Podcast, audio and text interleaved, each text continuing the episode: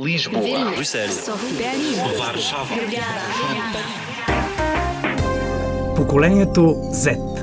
Хм, като Zero. Защото почваме от начало. Защото зануляваме или Защото питаме защо?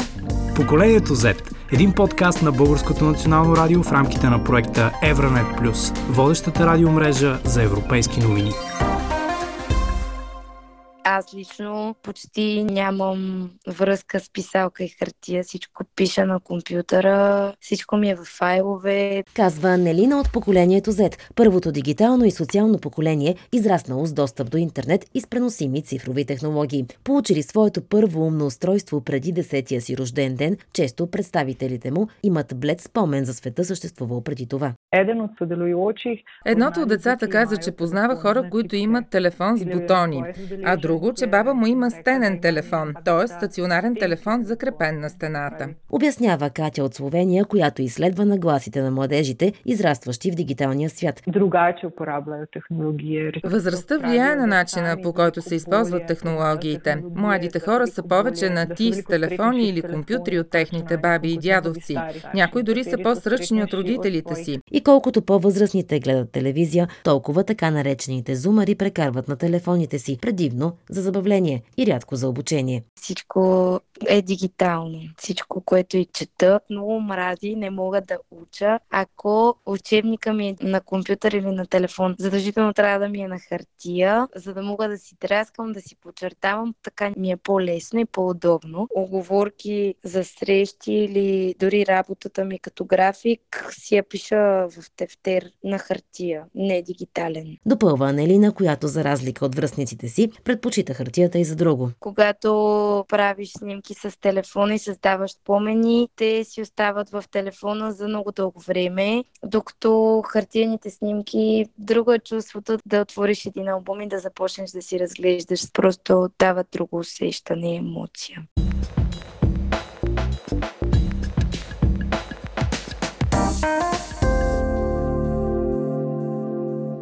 Като дигитални местни жители от поколението Z не излизат от мрежата. Сред любимите им онлайн дестинации са социалните мрежи и стриминг платформите за видео, за игри, за музика. За повечето младите си плащат. Има и изключения. Атлас. Само той ми е като платено приложение, но за книги, филми и за музика не плащам. В крайна сметка има вариант, в който да си спестиш средствата и естествено избирам него. Като потребител, да, плащам на платформи, за да получавам съдържание. Не винаги са само на мобилния ми телефон, не ми са свързани по-скоро с веб базирани услуги. Споделя Иван, който от предходното на Анелина поколение. Те може би предлагат стойностни неща, но за тяхно съжаление има различни приложения, които предлагат подобни неща безплатно. Аз вярвам, че информацията и знанието трябва да бъдат безплатни. Наистина платените платформи имат много по-богат асортимент от неща, но все още почти всичко може да бъде намерено по един или друг начин безплатно. Бих, когато съдържанието е ексклюзивно. Добавя Венцислав, който работи за информационна медия, където част от аудиторията са и представители на поколението Z. Около 14% от потребителите на интернет сайта ни са на възраст между 25 и 34 години. Не е много, но не е малко. Младите предимно се интересуват по наши данни от пътуванията.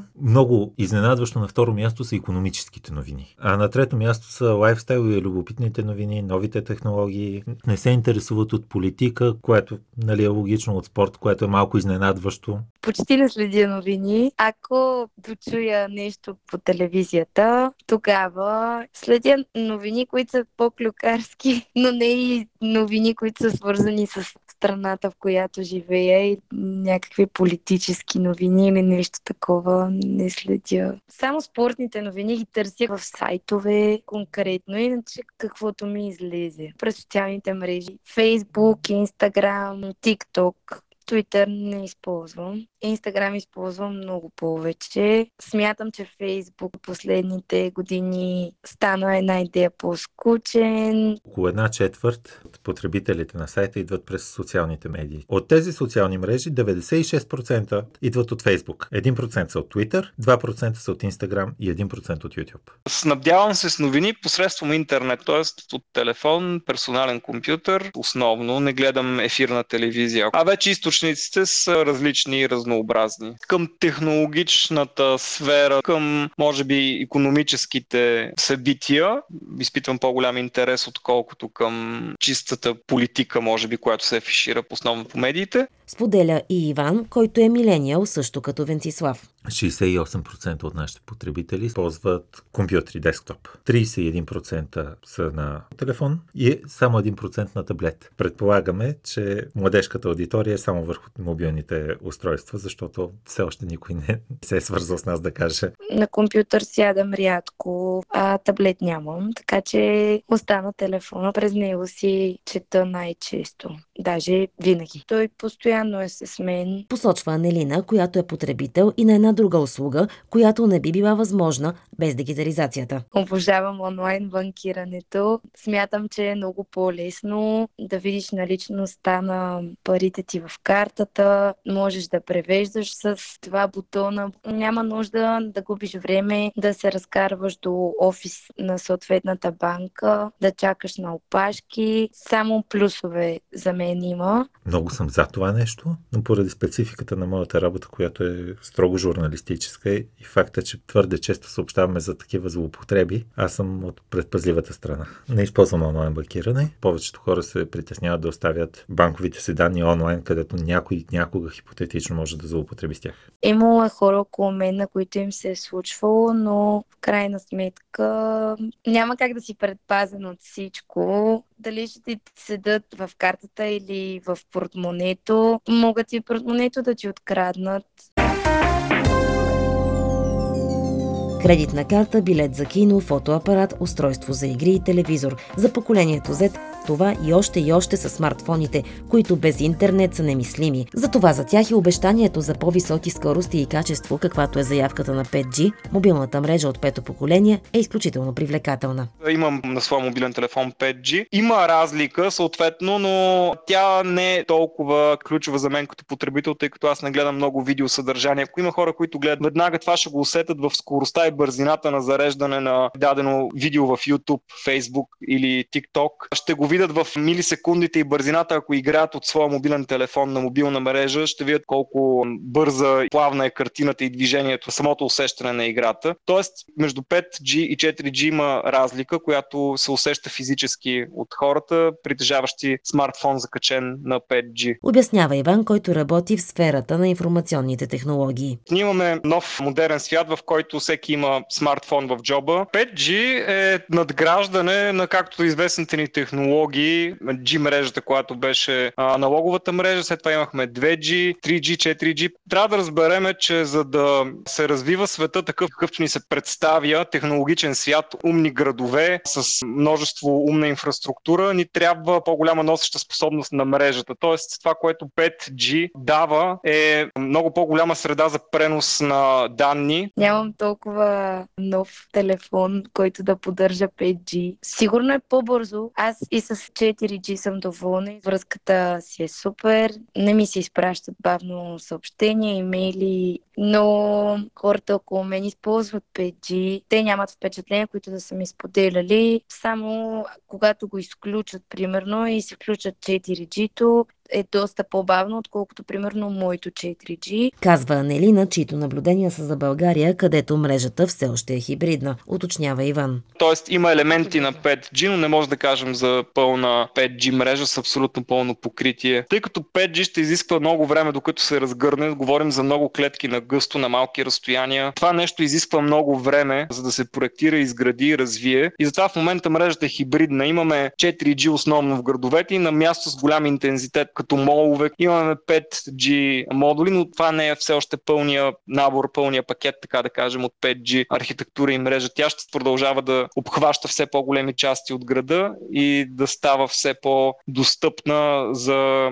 различните устройства, тъй като ще се произвеждат и много устройства, които да имат по-лесен достъп до 5G мрежата. Това е, така да се каже, залога на бъдещето.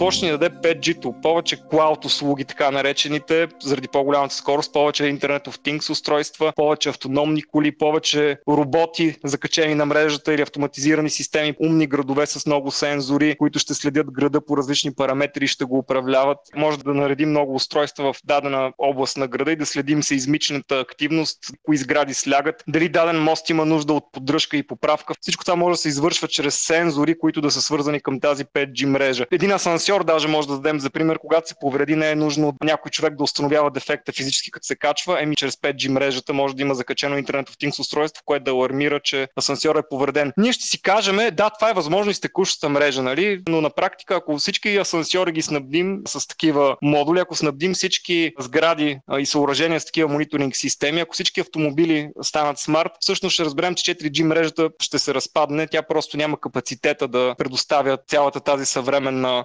технологична инфраструктура да може да работи и да комуникира с нея. И още плюсове. 5G ще ни даде на практика интернет навсякъде. Няма да има и необходимост да имаме домашни рутери. Ще улесни живота и ще даде цялата технология, която към момента имаме. Ние имаме нужда да я свържем. Ние имаме на отделно на парчета различни технологични устройства, които не са свързани в мрежата. През 5G мрежата може доктор да извършва операция дистанционно чрез робот. Когато прави операция, той иска да има моментален сигнал какво се случва с пациента в дистанция и тази една милисекунда ни дава усещането, че на практика е там. Същото е и с виртуалната реалност. Интерактираме веднага с сървърите и с системите на отдалечените места, тъй като имаме ниска латенция. 5G нали, не е тайна, той се мисли основно за градовете и гъсто населените места. Там е неговата сфера основна на работа. Нещо, което ще ни даде възможност всяко едно устройство да стане смарт. Дава ни огромно поле за развитие на комуникационните услуги, начин на работа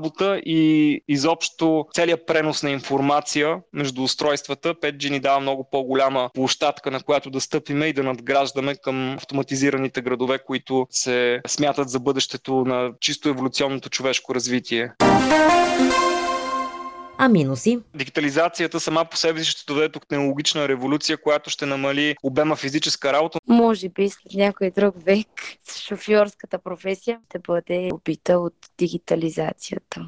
Ето това е въпросът, нали, дали може да отнеме дигитализацията работни места. С навлизането на автономни автомобили, дали би оставила таксиджи и транспортни работници на улицата? В някои страни вече дори знам, че има готвачи, които са роботи. Ние вече го виждаме по точните линии, индустрията, там където има повтаряне на физически еднакви действия, там ще са първите места, които почват да се освобождават и ще вземат автономни машини после вече ще започнат различни административни услуги и дейности да отпаднат. Подаване на документи, входиране, стояне по гишета за печати, пренос на данни, вътрешно-ведомствени комуникации, всичко това нещо ще се дигитализира и ще стане много по-бързо за хората, но за сметка на това ще трябва да се освободи персонал. Моята професия не може да бъде заменена от робот.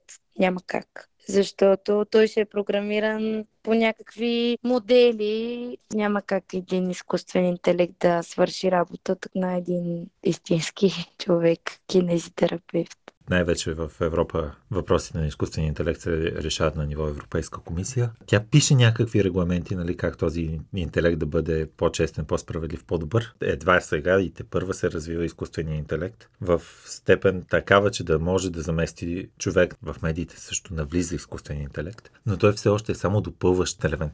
Той прави нашата работа по-лесна, но още не е уволнил никого. И все пак, дигитализацията, добро или лошо? Абсолютно е необходимост, ако искаме да развиваме към все по-малко физическа работа. Имам предвид тежка, трудна работа, нали, ако искаме да вървим към по-съвременни услуги, към дигитални правителства, към дигитално управление. Дигитализация хубаво е, защото се развиват технологиите, нали, става все по-удобно, по-практично е. Не знам за лошо наша страна. Не мога да се сетя.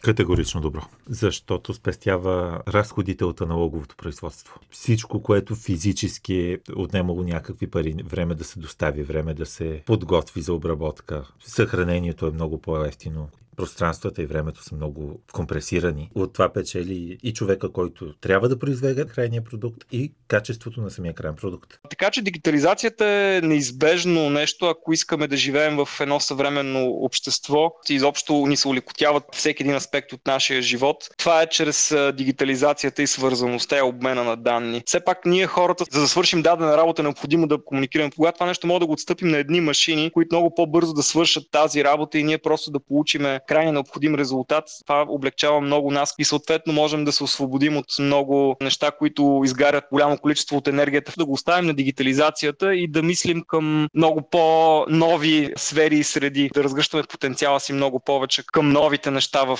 бита и в света и изобщо да разгърнем дори погледа отвъд нашата планета, което се случва в последно време. Това е, развиват се технологиите, както се развива медицината, както се развива всичко. Света върви в някаква посока. Дигитална, може да се каже. Малко тъжно, но пък може да е за добро. Никога не знаеш. По темата работи Зорница Близнашка.